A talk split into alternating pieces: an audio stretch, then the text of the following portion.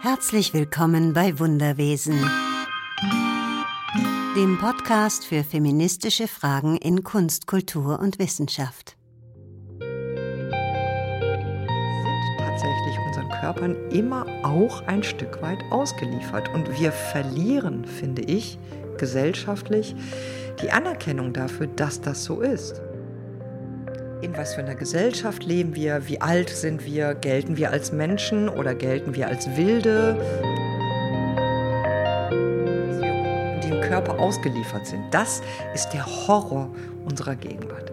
Körper, die von sich aus was tun, die bluten, wenn sie nicht sollen, die pupsen, wenn sie nicht sollen, die erröten, wenn sie nicht sollen, die schwabbeln oder sich bewegen, wenn sie nicht sollen, die ein Gewicht haben. Schön, dass ihr wieder dabei seid bei den Wunderwesen. Ich bin Dascha von Warbera.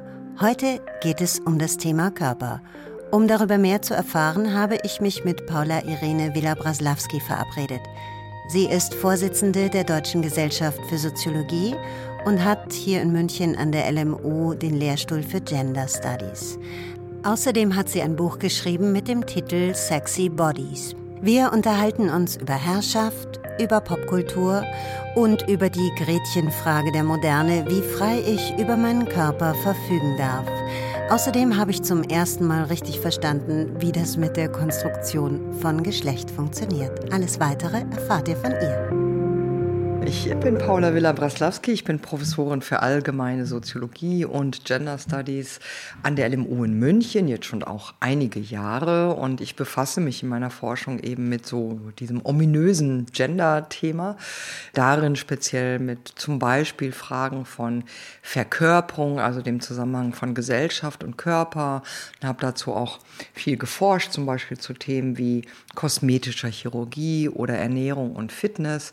Ich forsche aber auch ganz viel zu dem, was wir heute Care nennen, also diesen ganzen Bereichen Fürsorge, Kümmern, Pflege. Zuallererst wollte ich von Frau Villa-Braslawski wissen, wie Herrschaft eigentlich funktioniert. In ihrem Buch greift sie einen sehr interessanten Gedanken von Pierre Bourdieu auf. Die beste Herrschaft ist die, die unsichtbar stattfindet, weil alle freiwillig mitmachen. Und alle machen freiwillig mit, weil es das Versprechen der Meritokratie gibt. Das heißt, dass nicht was wir sind zählt, sondern das, was wir leisten.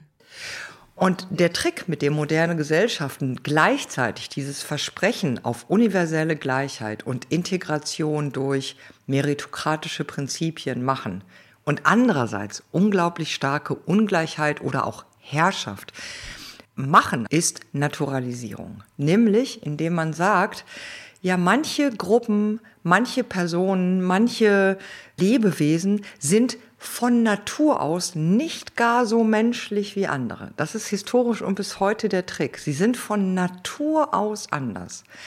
Das 19. Jahrhundert beispielsweise ist wesentlich geprägt und bis weit in das 20. hinein, dass es einen ganz starken Diskurs gibt, eine ganz starke Behauptung, dass Frauen von Natur aus ganz anders als Menschen sind. Nicht nur als Männer, sondern als Menschen. Männer werden ja kaum thematisiert im 20. Jahrhundert. Es gibt Menschen und es gibt Frauen. Es gibt Menschen und es gibt sogenannte, viele Anführungszeichen, N-Wort. Es gibt Menschen und Anführungszeichen Perverse. Es gibt Menschen und Anführungszeichen Behinderte. Es gibt Menschen und Kinder. Also es gibt die Idee eines allgemeinen Menschen des, der Menschenrechte und dem gegenüber gibt es tatsächlich ganz viele, faktisch, die, das ganz große Gros der Menschheit. Aber faktisch gibt es ganz viele, die als partikulare Sondergruppen sozusagen aus dem Bereich des Allgemeinen des Menschen herausdefiniert werden, indem man sagt, die sind ja von Natur aus, von der Evolution her, von der Genetik, vom Schädelumfang, von ihrem Blut her, von ihrer Wesensart her anders. Das ist mit dem jüdischen Menschen so, also so ein Rassist, also ein biologischer Antisemitismus. Mit Frauen ist es das so, dass man sagt, die sind halt von Natur aus nicht geeignet für die Politik, für die Wahlen, für die Berufstätigkeit, für die Macht, für die Ökonomie. Die Menschen, die rassifiziert werden als Schwarze, als Wilde, als Indianer, als Einheimische, als Primitive, also all diese schlimmen Formulierungen. Auch da wird das darüber gemacht, dass man sagt, die sind von Natur aus halt so anders. Die sind halt von Natur aus wild und primitiv und All diese Gruppen, die historisch und bis in die Gegenwart als nicht ganz so menschlich sozusagen verstanden werden mit diesem Argument der Natur, denen kann so auch die Teilhabe, denen können so Rechte, denen kann die Gleichheit verwehrt werden. Und zwar nicht auf der Grundlage von Religion oder Kaiser oder irgendeiner Kosmologie, das wären alles so eher prämoderne Formen, sondern indem man sagt, naja, die Naturwissenschaft sagt, ihr seid dazu nicht gemacht. Ihr könnt das nicht. Ihr könnt kein Flugzeug steuern, weil eurer Menstruation. Ihr könnt nicht wählen, weil euer Blut steht euch im Wege und so weiter. Also teilweise ja sehr krude Ansichten, aber das geht ja bis in die Gegenwart heute hinein. Ja, also dass man zum Beispiel Menschen, die als behindert gelten, heute in Sonderwerkstätten quasi keinen Lohn bezahlt und sie maximal ausbeutet, die da arbeiten zum Beispiel. Ja, oder bis vor kurzem noch Frauen aus dem internationalen Skisprungwettbewerben ausgeschlossen hat. Das ist jetzt vielleicht ein triviales, blödes Beispiel, aber eins von sehr, sehr vielen. Also das um auf Ihre Frage jetzt etwas ausführlich zu antworten, so geht, so geht moderne, also wirklich im Sinne einer Epoche, moderne Herrschaft, dass man eben naturalisiert und sagt, die Naturwissenschaft sagt, das ist halt von Natur aus so, ihr seid so anders, ihr seid Teil der Natur, nicht Teil des Menschlichen, des Zivilisierten, des diesseitig politischen und so weiter. Ihr gehört in den Bereich der Natur und seid darum ausbeutbare Ressource sozusagen. Und das hat natürlich seinen einzigartigen, krassen Kulminationspunkt im Nationalsozialismus, wo alle, die nicht irgendwie viele Anführungszeichen als arisch verstanden wurden, wirklich zu einer maximal ausbeutbaren und auslöschbaren Biomasse sozusagen erklärt wurden. Und in der Moderne gilt all das, was dem Bereich der Natur zugerechnet wird, als unverfügbar. Als das ist so, da kann man nichts machen. Das ist einfach ein Naturgesetz. Das, äh, da, da können wir gar nicht diskutieren. Da können wir auch politisch gar nichts machen. Da können wir, da können wir nichts dran ändern. Das ist einfach Fakt. Und so funktioniert Herrschaft, indem man sagt, na ja, also nicht mal sagt, sondern wir das so lernen und damit so aufwachsen und das so ja gesagt wird gesellschaftlich, Frauen sind halt von Natur aus so anders, die können gar nicht mitmachen. Mhm. Und äh, wie verkörpern wir das oder wie wie formen wir unsere Körper, dass sie diese Hierarchien widerspiegeln? Wir sind mit unseren Körpern auch sehr eigensinnig. Also das ist mir immer wieder auch in meiner Forschung ein wichtiger Punkt, darauf zu bestehen, dass wir zum Beispiel diese Form von Herrschaft und so weiter oder all das, was politisch, gesellschaftlich, historisch ist, nicht eins zu eins, unmittelbar, ungebrochen, total verkörpern. Niemand ist eine verkörperte Norm oder so, sondern da gibt es in unserer körperlich-leiblichen, somatischen Existenz auch ein Eigensinn, auch was Unverfügbares, etwas, was uns auch widerfährt, was uns passiert. Das hat auch ganz viel mit lustvollen, schönen Dingen zu tun, mit allen möglichen. Also das mal vorweg geschickt. Aber ansonsten gilt auch, ja, dass wir ganz stark unsere eigene Körperlichkeit gestalten, erleben, fühlen, an uns selber und auch an unseren Mitmenschen durch gesellschaftliche und darin auch politische Kategorien hindurch. Anders gesagt, es ist unsere Natur, dass wir einen gesellschaftlich bedingten, manche würden vielleicht sagen gesellschaftlich konstruierten Körper haben. All das, was wir an uns selber wahrnehmen, wenn wir sagen, ich fühle mich gut oder ich bin schön oder das ist peinlich oder oh, ich bin so müde whatever, ist alles auch gesellschaftlich bedingt. Jede Kategorie ist ja klar, die wir haben, so wie ich sie jetzt benannt habe. Ich bin müde, ich habe Hunger, ich finde mich schön, ich begehre dich, ich habe Lust, das sieht doof aus. All das, das sind ja alles Kategorien. Das sind natürlich authentische Gefühle, Wahrnehmung, Erfahrung, Praxis, klar. Und all diese Erfahrungen, diese Praxen erleben wir, machen wir, sehen wir, spüren wir durch gesellschaftliche Kategorien hindurch. Es gibt keinen nicht gesellschaftlichen Zugang zu unserer eigenen Körperlichkeit.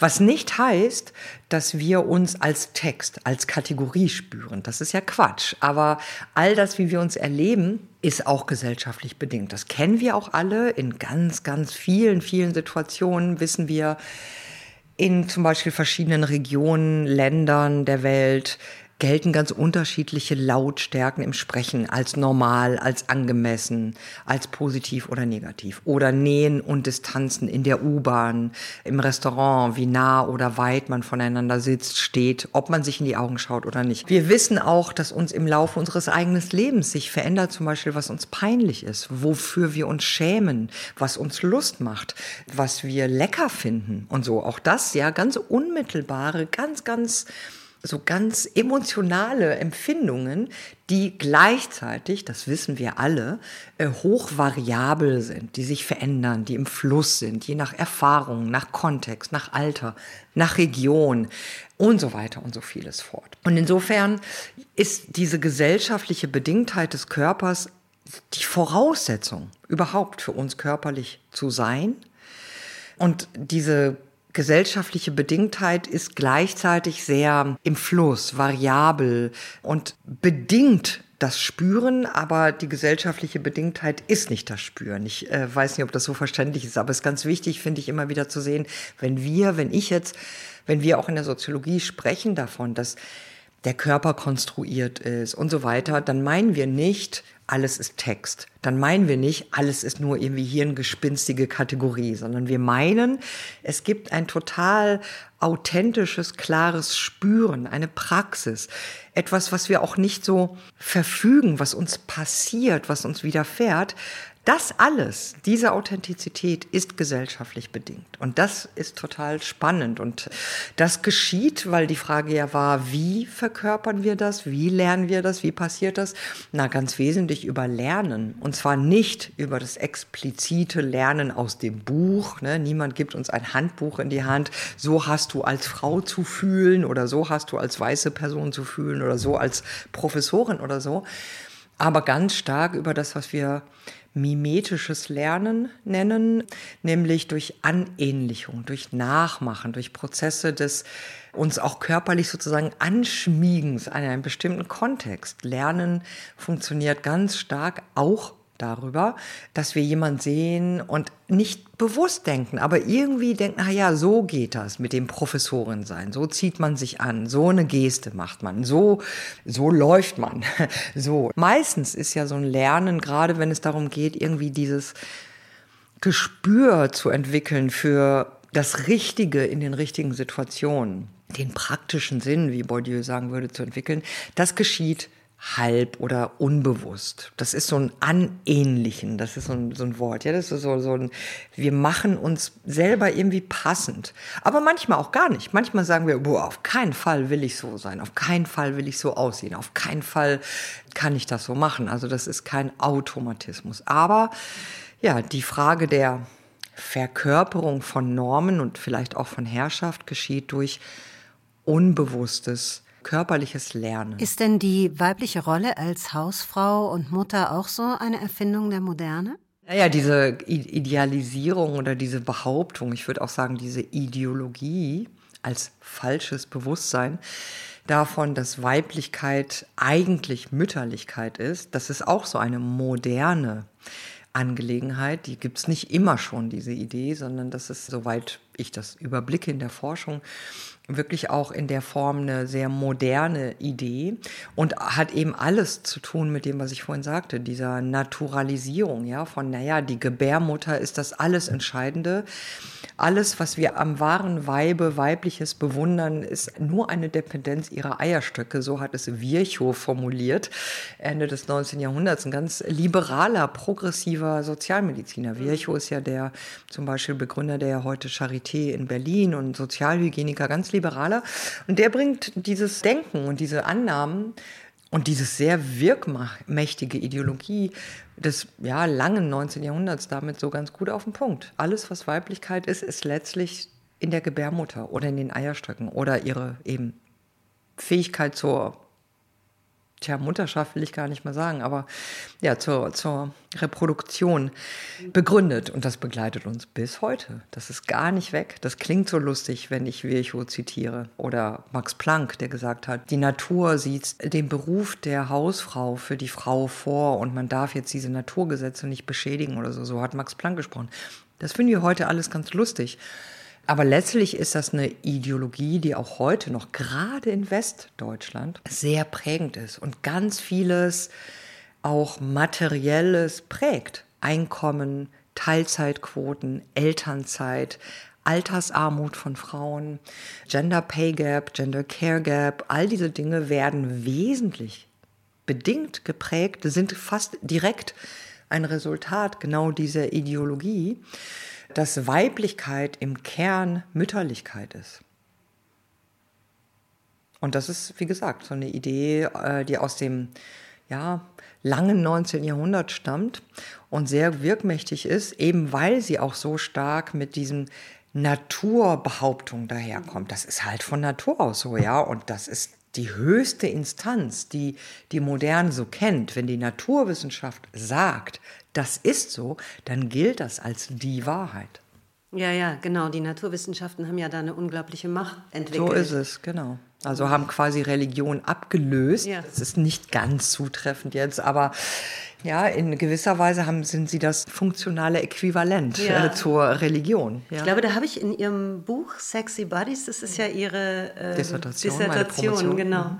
Da habe ich auf jeden Fall gelesen, dass auch solche Sachen wie das prämenstruelle Syndrom mhm. oder auch die Menopause mhm. auch auf eine Art gemacht von der Wissenschaft gemacht sind? Also, also gemacht klingt so missverständlich inzwischen, das weiß ich, deswegen will ich das nochmal deutlich machen. Ja, genau, so kann man das sagen. Prämenstruelles Syndrom, Menopause, die Männlichkeit von Testosteron, all diese Formen sind gemacht, sind konstruiert, sind Konstrukte der Wissenschaft und der Gesellschaft. Aber, das wäre mir jetzt ganz wichtig, das heißt nicht erneut, dass das Hirngespinste sind, dass das nicht real wäre. Das heißt auch nicht, dass hinter diesen Bezeichnungen PMS, Menopause, männliches Hormon oder so, dass da nicht ganz reale biologische Vorgänge stecken. Das würde ich nie bestreiten. Das tut auch niemand. Auch in diesen konstruktivistischen Wissenschaften, zu denen ich mich ja durchaus zähle. Da bestreitet niemand, dass es so biologische Formen gibt. Nur ist uns diese, nennen wir sie Biologie, oder ist uns diese, nennen wir sie Natur, oder ist uns diese, wie auch immer wir sie bezeichnen wollen, nie, never, für niemand unmittelbar zugänglich. Es ist ja nicht das PMS, das zu mir spricht im Labor und sagt, hey, ich bin PMS. Oder die Chromosomen, die im Labor sagen, hallo, ich bin weiblich oder so, sondern das sind ja unsere Interpretationen, auch in den Naturwissenschaften.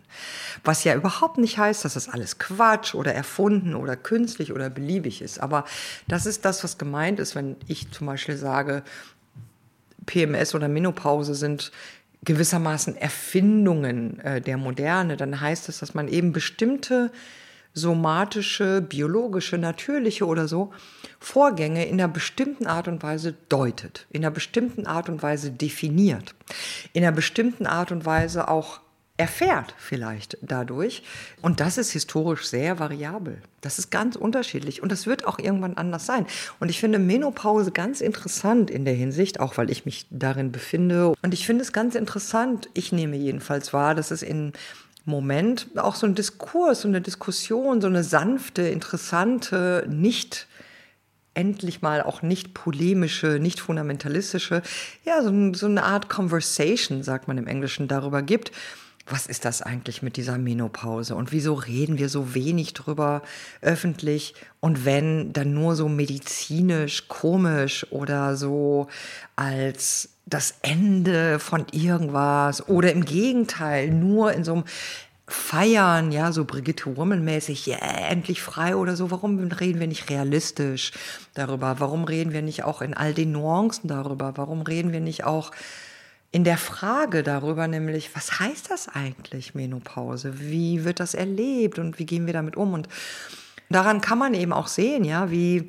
unterschiedlich diese Menopause-Sache zum Beispiel auch tatsächlich von unterschiedlichen Personen erlebt, erfahren, gestaltet äh, wird. Also ich merke es ja auch, ich befinde mich in der gleichen Phase und ähm, das Gespräch eben findet ja. gar nicht so statt, aber äh, in den letzten Jahren habe ich gemerkt, es wird mehr. Also auch so im persönlichen Gespräch ist es offener, wir tauschen uns mehr aus, reden da mehr darüber. Und sonst waren das immer wie so, kam mir vor, wie so Labels, ja, dann mach halt das. Ähm, und dann reden wir jetzt schnell nicht mehr drüber.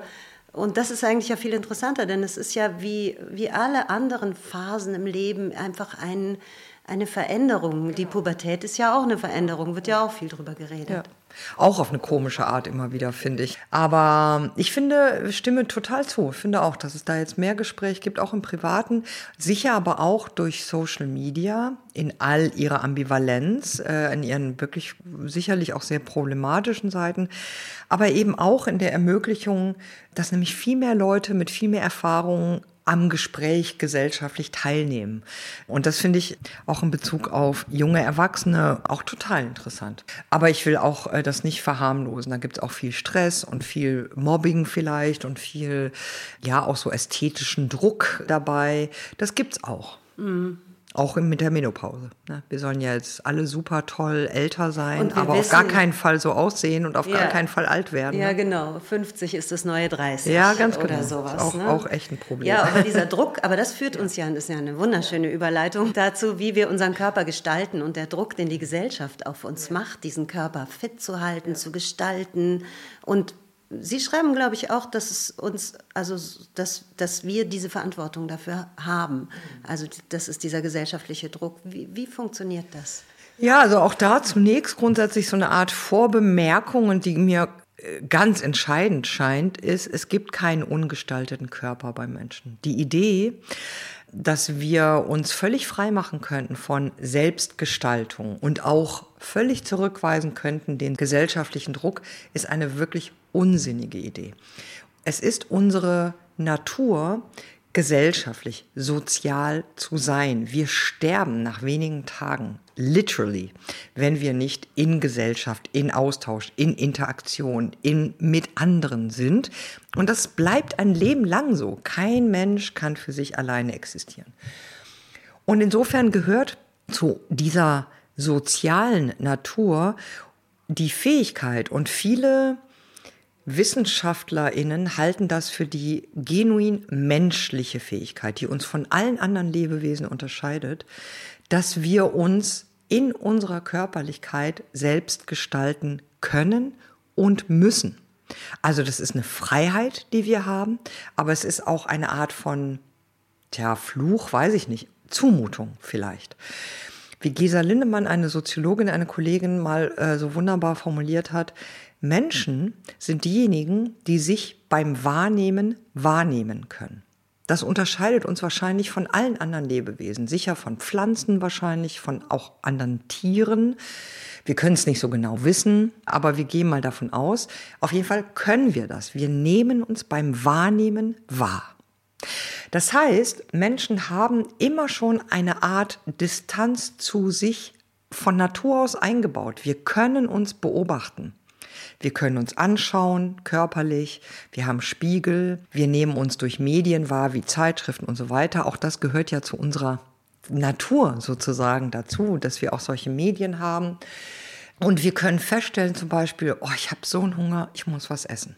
Wir rennen nicht los und zerfleischen etwas, sondern wir können sagen, okay, ich habe jetzt so einen Hunger, ich muss echt was essen. Ich mache jetzt noch diesen Podcast zu Ende und dann kann ich zum Bäcker gehen. Ja, das ist das, ist das was wir können und auch müssen.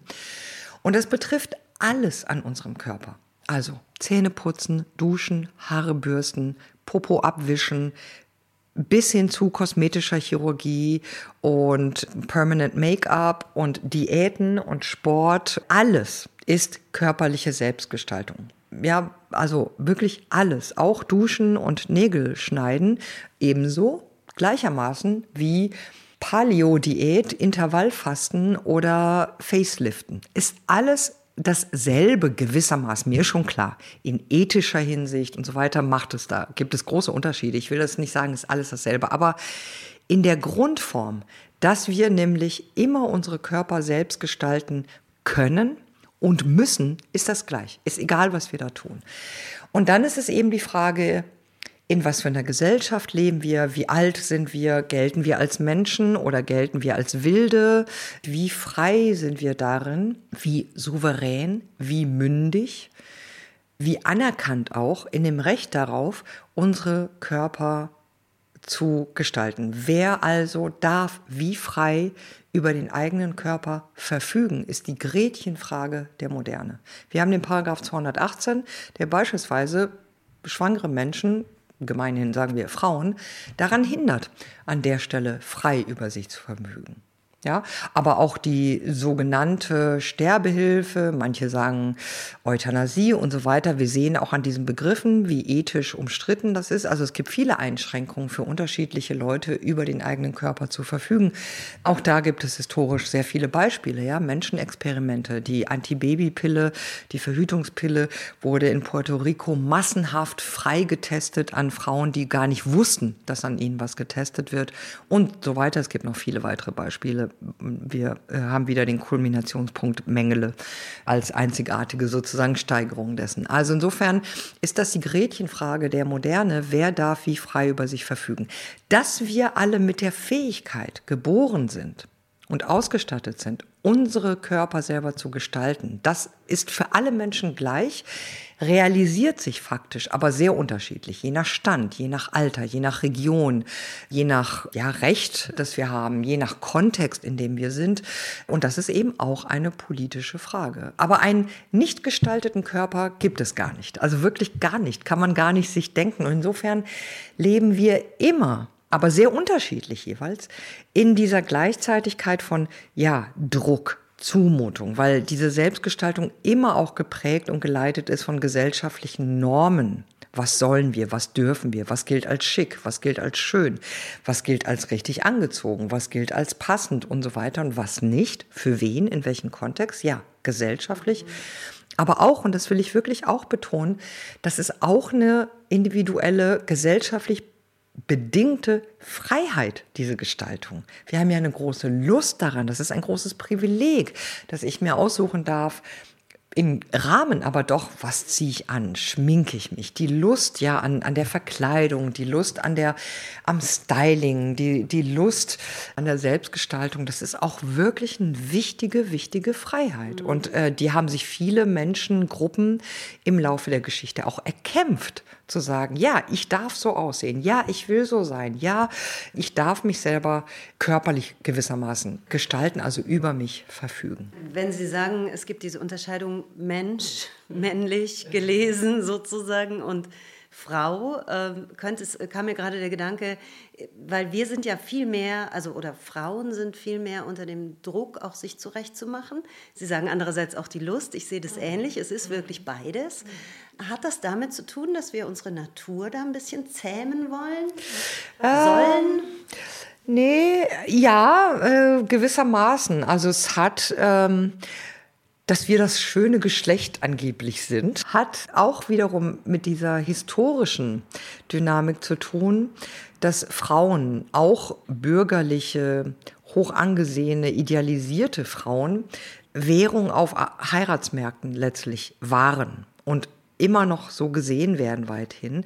Im 19. Jahrhundert bis weit in das 20. Jahrhundert hinein war das ja, tatsächlich so. Also Frauen hatten quasi keine eigenen Rechte, konnten nicht über sich, über ihren Einkommen, über ihren Arbeitsvertrag, über ihren Rechtsstatus, über ihre Wohnung, über ihre Kinder und so weiter verfügen, wenn sie nicht verheiratet waren. Also waren tatsächlich, das bürgerliche Gesetzbuch ist voll davon in seinen ursprünglichen Fassungen aus dem Ende des 19. Jahrhunderts, dass Frauen ihre Rechte in Ableitung von ihrem Ehemann und von ihrem Ehestatus haben. Insofern waren Frauen wirklich auch rechtlich und ökonomisch in einer Position, in der sie darauf angewiesen waren, zu heiraten. Das war sozusagen ihre Bestimmung, nicht nur in romantischer, hm, schöner Hinsicht, sondern wirklich auch als eine Notwendigkeit in rechtlicher und ökonomischer Hinsicht. Und davon handeln, wie wir wissen, ja die ganze zum Beispiel viktorianische Literatur, ne, Bronte und so weiter. Also ne, genau von dieser Frage, diesem Ge Gezerrtsein zwischen ökonomisch-rechtlicher Notwendigkeit und romantischer Liebe irgendwie. Und diese Notwendigkeit ist der Boden dafür, dass Frauen als diejenigen gelten und auch wirklich sein müssen, die sich zurechtmachen, die sich schön machen, um möglichst begehrbar und möglichst gut zu funktionieren auf diesem Heiratsmarkt, weil das sozusagen so alles entscheidend war und vielfach für viele inzwischen nur noch so als ja ja romantische Form, aber immer noch ist für Rechte, für Anerkennung, für Inklusion, für Sicherheit, für einen Status. Das ist die historische Dynamik, aus der diese Idee kommt, dass Frauen die sind, die sich halt zurechtmachen müssen, sollen, die das wollen, weil ihre Natur so sagt, dass sie dafür bestimmt sind, nämlich Mütter zu sein und Ehefrauen. Und die, diesen Status müssen sie sich durch Heirat, hetero und so weiter, Heirat, äh, den müssen sie so erlangen. Aber das ändert sich. Es ist ja auch ein Irrglaube, dass für Männer oder andere Gruppen nicht auch historisch gegolten hat, dass sie in einer bestimmten Art und Weise auszusehen haben. Also die Frage von Schönheit und sich ausdrücklich explizit um sich zu kümmern in ästhetischer Hinsicht, das ist sehr weiblich kodiert. Aber auch die bürgerlichen Männer des 19. Jahrhunderts, auch die Politiker des 19. Jahrhunderts oder des frühen 20. Jahrhunderts, die Manager, die Ingenieure und so weiter, auch die mussten ja einem bestimmten Aussehen entsprechen. Die sollten halt sich nicht herausputzen oder viel Zeit damit verbringen, aber eine bestimmte Kleiderordnung, einen bestimmten Schnurrbart, einen bestimmten Haarschnitt mussten sie auch. Ja, lange Haare bei Männern, lange als ganz sozusagen falsche Männlichkeitsformen, weiblich, hippie, schwul, nicht soldatisch und so weiter. Ähm, also auch Männer mussten sich die Haare, also ne, schneiden und so. Also es ist ja nicht so, dass alle anderen außer bürgerliche Frauen einfach so sein konnten, wie sie wollten oder sein können, wie sie wollen in körperlicher Hinsicht. Eigentlich das wird nur nicht thematisiert. Eben in der Mode nicht, äh, ja. sieht man es ja auch historisch. Das gab ja ganz klare Dresscodes ja. und ganz klar, wer trägt was und Daran hat man ja auch Schichten erkannt. Ganz genau, ja. ganz genau. Tun wir noch, ja. Ja, tun wir noch, genau. Die Rolex hat halt auch nicht jeder. Ja, diese Codes, die funktionieren ja natürlich ja, immer noch. total. Mhm. Ja. Und je, je äh, vielfältiger sie werden, umso, umso mehr braucht es, um sie zu entziffern.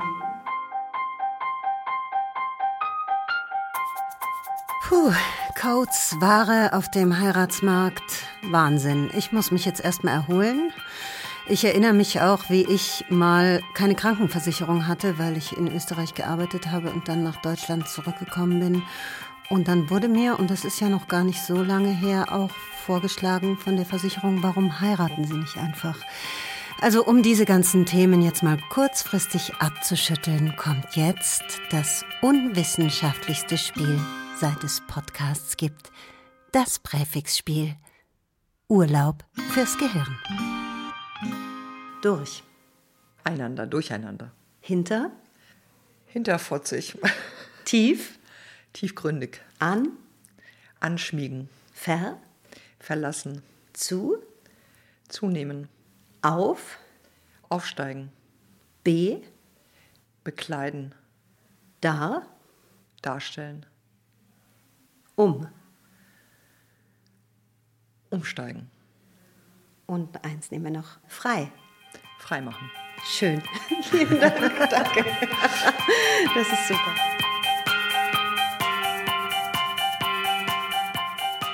So, nach dieser kurzen Erholungspause können wir uns jetzt erfrischt den nächsten Themen widmen. Wir unterhalten uns noch über die Inszenierung von Geschlechtlichkeit, auch in der Werbung und in der Popkultur, über das Thema Bodyshaming, was mir besonders am Herzen liegt und worüber es wahrscheinlich noch mehr als eine Folge geben wird, und das Buch, was Paula Irene Villa-Braslawski dazu herausgegeben hat, Fat Studies, ein Glossar. Und zum Schluss noch über Tango. Aber jetzt will ich erstmal wissen, wie wir unsere Geschlechtlichkeit inszenieren oder spielen wir alle Theater? Ja, das ist auch wiederum keine Idee wirklich von mir, sondern dieses Verständnis von alltäglicher, ganz normaler, trivialer, sozialer Praxis, von Handlungen als Theater, also in dieser Metaphorik, das stammt von Irving Goffman, ist ein ganz wichtiger Soziologe aus den USA, der so vor allem in den 1960er bis 80er geschrieben und gearbeitet hat. Und der hat sehr stark diese Idee entwickelt und auch empirisch damit gearbeitet, dass ja unsere Praxis eine Art Theateraufführung ist. Und ein Buch von ihm heißt, wir alle spielen Theater. Und viele Leute, die das Buch kennen, sagen dann, wir alle spielen nur Theater. Und das ist ein Fehler ums Ganze sozusagen. Also es ist nicht nur Theater, sondern so Goffman, und das ist eine sehr plausible Vorstellung, geht davon aus, dass alles, was wir tun, auch unser Gespräch jetzt hier miteinander oder was auch immer, irgendwie immer eine Art von Bühnensituation ist. Im Sinne von, wir sind nicht eigentlich jemand abseits von diesen Bühnen, sondern unser unser Selbst, unser So-Sein, unsere Person realisiert sich immer in diesen unterschiedlichen Bühnen, die wir da so bespielen. Und letztlich ist damit vor allem gemeint, dass wir füreinander Publikum und Darstellende sind. In jeder, jeder Situation. Auch wenn wir miteinander alleine sogar sind, wenn wir uns im Spiegel anschauen, wenn wir uns in Gedanken vorstellen. Ich mache das zum Beispiel manchmal abends beim Einschlafen, überlege ich, ah, was ziehe ich wohl morgen an? Und dann gehe ich im Geist in meinem Kopf so durch, welchen Termin habe ich, was habe ich vor, was muss ich tun. Und ja, auch wenn ich mir dann vorstelle, diese Situation, in denen ich bin, in denen sozusagen stelle ich mir auch mein Publikum vor. Also so meint Goffman das. Und wir spielen also eine Rolle, insofern ich jetzt hier die Soziologin spiele, die Expertin, die angenehme, hoffentlich und verständliche Gesprächspartnerin. Und ich möchte, dass Sie mir, Sie sind jetzt mein Publikum, dass Sie mir das glauben. Ich möchte überzeugend sein in der Rolle. Umgekehrt spielen Sie auch die Rolle Expertin, Podcasterin, Theaterperson, belesene, Intellektuelle, also das, was jetzt so dazugehört. Und Sie möchten auch, dass ich als Ihr Publikum das ernst nehme, glaube, dass es funktioniert. Wir wollen vor allem beide nicht aus der Rolle fallen. Das wäre so eine Art Verletzung der Normalität der Situation hier. Und das kann aber passieren. Stellen wir vor, mein Telefon klingelt und mein Kind ruft mich an. Oder es kommt äh, jemand hier durch die Tür gestürzt und sagt, hier ist die Essensbestellung. Oder ne, was auch immer, dann wäre ja wie im Theater eine falsche Requisite plötzlich da oder eine falsche Person. Das ist damit gemeint mit diesem Theaterspielen. Und zu bestimmten sagen wir mal, Bühnensettings gehören eben auch, auch so Goffman und viele andere, eine bestimmte geschlechtliche Form. Also wie gesagt, ich bin ja jetzt hier nicht die Soziologie oder die Professur oder das Expertentum, sondern ich bin ja eine Person. Das heißt, die Soziologin, die Expertin, die Professorin in der weiblichen Form. Das hat damit zu tun, dass wir in unserer Gesellschaft üblicherweise meist binär, aber das ändert sich vielleicht jetzt auch gerade stärker, gelesen Personen immer wesentlich geschlechtlich auch wahrnehmen. Nicht nur als ein Geschlecht, absolut nicht, aber auch geschlechtlich. Das heißt, zu jeder Rolle, die wir spielen in diesem Sinne, gehört es immer auch eine angemessene geschlechtliche Form dieser Inszenierung zu spielen. Und die ist sehr unterschiedlich. Meine Weiblichkeit wenn man so will, jetzt hier, gerade in diesem Gespräch, ist gewissermaßen eine andere im Vergleich zu, wenn ich vielleicht heute Abend in mein Sportstudio gehe oder wenn ich mit meiner Partnerin mich zum Essen treffe oder wenn ich äh, mit meiner Mutter telefoniere oder mit Kollegen auf einer Tagung bin und so weiter und so vieles fort. Das meint eben dieses kontextspezifische Aufführen von Geschlechtlichkeit. Und die einzige Form zu wissen, mache ich es richtig, funktioniert es, ist die Reaktion des Publikums. Also ich, wir machen Geschlecht, so würde zum Beispiel Stefan Hirschauer, ein Kollege, ein Soziologe, der an der Uni Mainz arbeitet, der würde das so formulieren, Geschlecht ist gar keine Eigenschaft von Menschen, die wir haben, sondern Geschlechtlichkeit ist Vollzugswirklichkeit. Das ist genau dieser Punkt. Wir stellen Geschlechtlichkeit her, doing gender, wie wir sagen, indem wir miteinander Rollen spielen, was zur Aufführung bringen, Praxis machen. Und wir brauchen, damit das funktioniert, unbedingt die Anerkennung, das Mitmachen, die Bescheinigung des Publikums, dass wir es richtig machen. Und das kann auch schiefgehen. Das passiert auch immer wieder, dass es nicht gut funktioniert. Und das hat ja auch mit Sehgewohnheiten ja, zu absolut. tun. Diese Calvin Klein-Werbung gibt es in Ihrem Buch. Ein sehr ja. schönes Bild, wo zwei Paare dargestellt sind oder vier Menschen, sagen wir mal besser so. Okay, ich versuche das mal ein bisschen genauer zu beschreiben. Auf der rechten Seite, ein bisschen über die Bildmitte, sieht man zwei eher männlich gelesene Personen, die stehen. Der ganz rechts hat verschränkte Arme, der Mittige greift sich so an die Brust und auf der anderen Seite, also links, ist abgeschnitten, ziemlich am Rand, eine stehende Frau, weiblich gelesene Person, ähm, die ihre Brüste verdeckt mit den Händen und sich so ein bisschen scheu an den Hals greift. Und dann hockt eine sehr androgyne Person, wo aber zu entdecken ist, dass ihr Busen ein bisschen rausschaut. Die Person ist, würde ich auch sagen, asiatisch und hockt. Also die Hierarchien sind schon mal sehr, sehr klar deutlich. Ein tolles Bild, schaut es euch an. Ich habe mir auch neuere Calvin Klein Werbungen angeschaut. Eigentlich ist Werbung wirklich eine extreme Fundgrube. Und weiter geht's.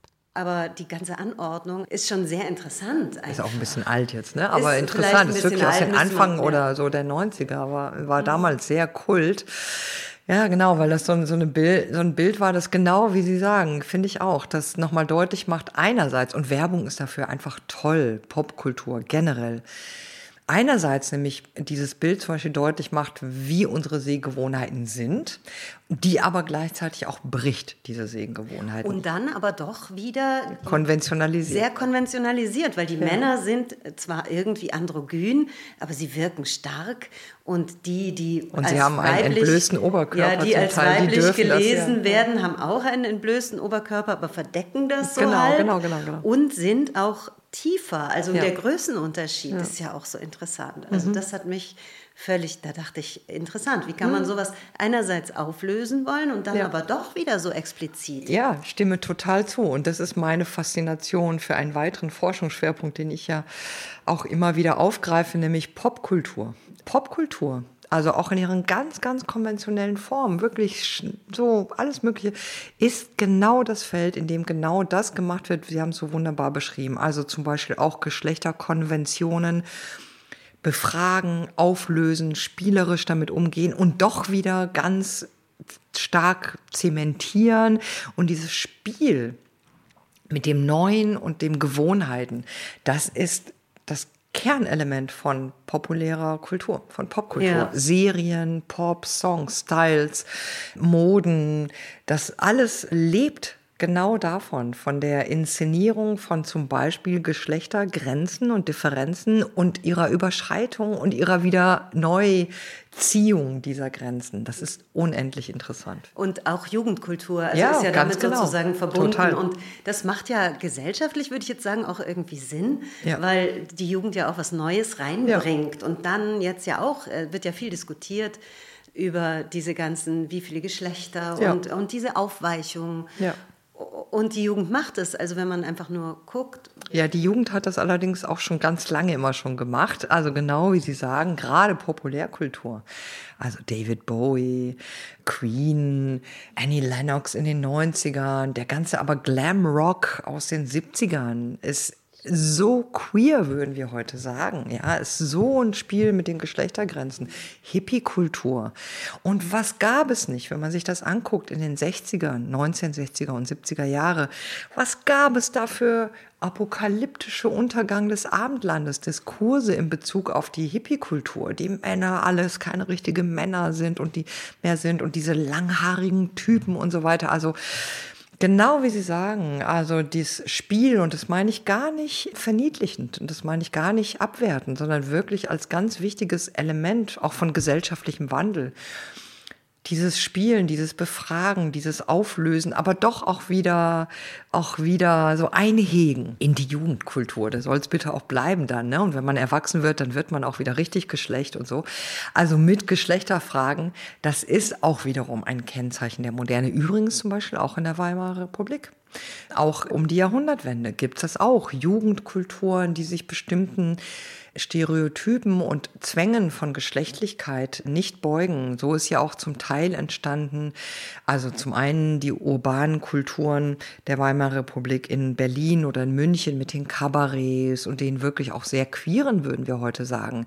Crossdressing, schwul, lesbischen und so weiter, Transvestiten, Transsexuelle. der dieses Stück ja. Franziska geschrieben hat, genau. der ja auch mit dieser... Ganz genau. Und jetzt kann man das gerade hier im NS-Doku-Zentrum sehen, eine unglaubliche unglaublich tolle Ausstellung zu To Be Seen heißt die ja Queer Lives, also 1900 bis 1950, auch eine Art Geschichte des Lebens und aber auch dann der Verfolgung und Diskriminierung von allen möglichen queeren, also nicht konventionell heteronormativen Formen von Geschlechtlichkeit, auch um 1900, auch in den 20er Jahren. Also das begleitet wiederum moderne Gesellschaften auch schon ganz lange, diese auch lustvolle Infragestellung, die aber auch mit viel Gewalt einhergehen kann. Was meinen Sie mit viel Gewalt? Naja, dass Menschen einerseits das sehr lustvoll und kreativ ausleben, in vielleicht einem Kabarett der 20er Jahre in Berlin und auf dem Nachhauseweg erschlagen werden. Ja, so nicht sein dürfen, entrechtet werden, als pervers, widerlich, monströs, abartig gelten in Lager kommen, entrechtet sind, kastriert werden, wie man das früher genannt hat, verfolgt werden. Der Paragraph 175, der die gleichgeschlechtliche Sexualität von Männern verboten hat im mhm. bürgerlichen Gesetzbuch, bis weit in die Gegenwart hinein in Westdeutschland. Und auch umerzogen dann zum Ganz Teil. genau, solche Sachen. Ganz solche, genau, solche genau. Diese Gewalt, ja, Konversionstherapien, ähm, Zuchthaus, dann Versuche mit Elektroschocks, mit Medikamenten, also die ganze Palette von wirklich auch menschenunwürdigen, fürchterlichen Verbrechen, die an Menschen begangen werden, weil sie eben einer bestimmten Idee von Geschlechtlichkeit nicht entsprechen das ist eine unglaublich gewaltvolle Geschichte und Gegenwart auch. Ja, ist auch interessant, das so geschichtlich anzubinden, weil, weil die Diskussion ja jetzt immer so, also als wäre das nur jetzt, aber es ist ja tatsächlich auch schon historisch. Ja, das ist leider etwas, was sehr äh, in Vergessenheit gerät immer wieder, dass zum Beispiel jetzt in diesen ja sehr hitzigen, intensiven nennen wir sie freundlich mal Diskussionen und Debatten, die wir um Transgender so führen. Ja, es wird immer wieder übersehen und fast absichtlich vergessen, was für eine lange, gewaltvolle Geschichte dahinter steht und wie lang schon der Kampf andauern um das Menschenrecht von Personen, der Kampf um das Menschenrecht für Menschen, die ihr Geschlecht selber auch mehr noch vielleicht oder anders als andere gestalten wollen. Also eigentlich das Menschenrecht darauf zu existieren und über sich zu verfügen, körperlich und sonst auch. Und das ist eine so wahnsinnig leidvolle Geschichte. Sie haben ein Buch auch rausgebracht, Fat Studies. Ein Glossar, das ist, ist jetzt gerade erschienen, ja, oder? vor wenigen Monaten. Genau. Und, und dieses Fat-Shaming ist ja auch ein hochinteressantes Thema. Ja über das ich immer am Rande natürlich nachgedacht habe, aber auch nicht wusste, aus welchem kolonialistischen Hintergrund das Ganze kommt. Hm, auch. auch. Also das ist ja immer miteinander verbunden und auch da würde ich das nicht zu eng binden, aber ja, klar, es gehört auch dazu. Also all das, was ich Biopolitik nenne, also all das, was die Verschränkung von Gesellschaft und Körper, wie auch immer meint, ist immer auch eingebunden in einer Geschichte, die auch Kolonialismus, auch Rassismus hat, aber auch Befreiung, Emanzipation und ja, Freiheitsversprechen. Und ja, der Umgang mit Gewicht, mit Körpergewicht ist ein unglaublich interessantes Thema und ein sehr politisches Thema, an dem man eben auch sieht, wie Gesellschaften Menschen sortieren, Menschen beurteilen, Menschen verwalten entlang auch der Kategorie Gewicht. Wir haben es ja bis heute. Ich äh, hoffe, alle wissen, dass man beispielsweise ab einem bestimmten BMI nicht verbeamtet wird in Deutschland. Also ich in meiner Professur bin ja verbeamtet, äh, wie viele andere Menschen auch. Und zu dieser Verbeamtung gehört aus sicherlich guten Gründen ein Gesundheitscheck, weil der Staat, der ja fürsorgepflichtig ist für mich und dem ich diene, sicherstellen will, dass ich gesund genug bin, auch lange meinen sehr gut bezahlten, privilegierten Job zu machen. Das ist auch völlig nachvollziehbar. Und dazu gehört auch ein Gewichts sozusagen äh, Check. Und wenn der Staat meint, ich sei zu dick, um diesen Job zu machen, was ziemlich absurd ist, weil für meinen Job brauche ich gar kein besonderes Gewicht, dann sagt er, nee, du wirst nicht verbeamtet, du bist zu dick. Das ist wirklich eine krasse Diskriminierung. Vor allem aber ist ja interessant, mal ab von der Frage Diskriminierung oder nicht, ist ja interessant, wiederum, welche naturalisierenden Annahmen darin stecken, dass nämlich ein bestimmtes Gewicht automatisch krank ist, automatisch amoralisch, automatisch Zeichen von so einer Art Verwahrlosung, Undiszipliniertheit, automatisch Zeichen von Dummheit. Ja, es gibt ja dieses Stereotyp von sozusagen dem dummen Dicken, ja, der oder die dick ist, weil sie zu doof ist, sich richtig zu ernähren. Also das ist ein Diskurs, der vor allem in Deutschland im bildungsbürgerlichen Feuilleton extrem dominant ist. Ja, also dick sein als Verkörperung von Dummheit, mhm. von Inkompetenz und von moralischer Unfähigkeit. Ja, und also, auch diese Abwertung, die im Gespräch dann stattfindet und zwar völlig unbewusst. Also, dass man sowas einfach über Menschen sagen darf und die damit abwerten, ohne irgendein Bewusstsein dafür zu haben, wie wie verletzend das ja auch ist und auch wie, wie falsch vor falsch, allem auch. Ja. Also ja, ich stimme zu, genau. Und wie falsch auch, weil, also da gibt es tatsächlich inzwischen sehr viele, ich würde sagen, gut gemachte Studien. Wir haben also sehr viel Evidenz dafür, dass Menschen, die ein gewisses Gewicht in der Gegenwart überschreiten, die als dick gelten, auch gesundheitlich benachteiligt werden, weil ihnen ganz oft unterstellt wird, sie haben irgendein Problem, weil sie dick sind. Also jemand fühlt sich grippig hat ganz schlimme Kopfschmerzen und so weiter, geht zum Hausarzt und der sagt, jetzt nehmen Sie aber erstmal ein paar Kilo ab. Also ja, wirklich, das passiert ganz viel, dass Menschen fehldiagnostiziert, nicht diagnostiziert, nicht ernst genommen werden in ihren überhaupt Gesundheitsaspekten, weil sofort immer unterstellt wird, erstmal abnehmen, dann so, ne, und dann nicht mhm. weiter geguckt oder gefragt wird. das ist echt erschreckend und ich meine, es ist ja auch, es wird dann ja wieder so die Verantwortung hingeschoben, du bist ja nur dick, weil du dich nicht im Griff hast. Genau, und das ist eben das, was mich so daran fasziniert, ganz genau, diese Idee, dass dicke Menschen, und ich benutze hoffentlich, okay, diesen Begriff dick im Sinne auch von der Ermächtigung, im Sinne auch von der politischen Selbstbeschreibung, nicht als Abwertung, nicht als Beleidigung. Dass Menschen, die dick sind, also ein bestimmtes Gewicht und drüber haben, die gelten so als so monströs, weil sie das verkörpern, was in unserer Gesellschaft extrem abgewertet, extrem als ja psychoanalytisch als Objekt gilt, als das, was man auf gar keinen Fall tun oder sein sollte, nämlich undiszipliniert. Dicksein wird gelesen, genau wie Sie schon sagen, als ein Symptom dafür, dass jemand sich nicht selber beherrschen kann, sich nicht im Griff hat, nicht über sich angemessen verfügt, nicht diszipliniert genug ist mit sich selber. Dass uns also unser Körper geschieht, dass er was tut, dass wir dem Körper ausgeliefert sind. Das ist der Horror unserer Gegenwart. Körper, die von sich aus was tun, die bluten, wenn sie nicht sollen, die pupsen, wenn sie nicht sollen, die erröten, wenn sie nicht sollen, die schwabbeln oder sich bewegen, wenn sie nicht sollen, die ein Gewicht haben, wo es nicht sein soll, ein Haar, das sich bewegt oder eben nicht bewegt, wo es nicht soll. Also alles soll idealerweise, egal was, an unserem Körper gewollt, geplant, gestaltet, gemacht, diszipliniert sein. Auch die hübsche, scheinbar widerspenstige Locke.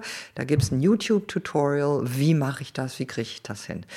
Also Körper, die von sich aus eigensinnig sind und was tun, das ist, so würde ich ein bisschen zugespitzt formulieren, der zeitgenössische Horror. Das ist das Schlimmste. Das ist das moralisch Verwerflichste. Und vielleicht auch Körper, die sich Raum nehmen auch darin, genau. Die sich Raum nehmen, die groß sind oder die riechen oder die unübersehbar sind äh, aus irgendeinem Grund, die auffällig sind, die unpassend sind. Ja. Auch, auch das ist natürlich immer ein bisschen nicht ein bisschen, das ist sicher wesentlich kontextabhängig. Auch da gilt, wie vorhin für Geschlechtlichkeit oder so gesagt, klar, das ist immer auch eine Frage des Kontextes. Aber ich würde schon sagen, dass alles entscheidende, die alles entscheidende Norm, um Körper in unserer Gegenwart wahrzunehmen, ist, wie sehr gehorchen sie ihrem ihrer Person sozusagen. Wie sehr sind sie von uns beherrscht? Und das ist eine unheimlich unmenschliche Norm. Weil zu unseren Körpern gehört eben, wie ich ja ganz eingangs schon sagte, es gehört unausweichlich und zum Glück ein Eigensinn des Körperlichen. Wir sind tatsächlich unseren Körpern immer auch ein Stück weit ausgeliefert. Und wir verlieren, finde ich, gesellschaftlich die Anerkennung dafür, dass das so ist. Ob das Krankheit ist, ob das Verwundbarkeit ist, ob das Erschöpfung ist, ob das nicht mehr können ist, ob das einfach Unlust manchmal ist, ob das was auch immer ist. Unsere Körper widerfahren uns. Manchmal ganz undramatisch. Ich kann nicht mehr, ich schlafe gleich ein, das ist so langweilig. Das ist eine Widerfahrenes. Äh, oh, ich werde immer so rot, wenn ich aufgeregt bin, dann kriege ich so Flecken. Das ist eine Widerfahrenes. Und oh, ich bin so aufgeregt, ich kann gar nicht mehr richtig sprechen, weil da ist die Person, in die ich verliebt bin.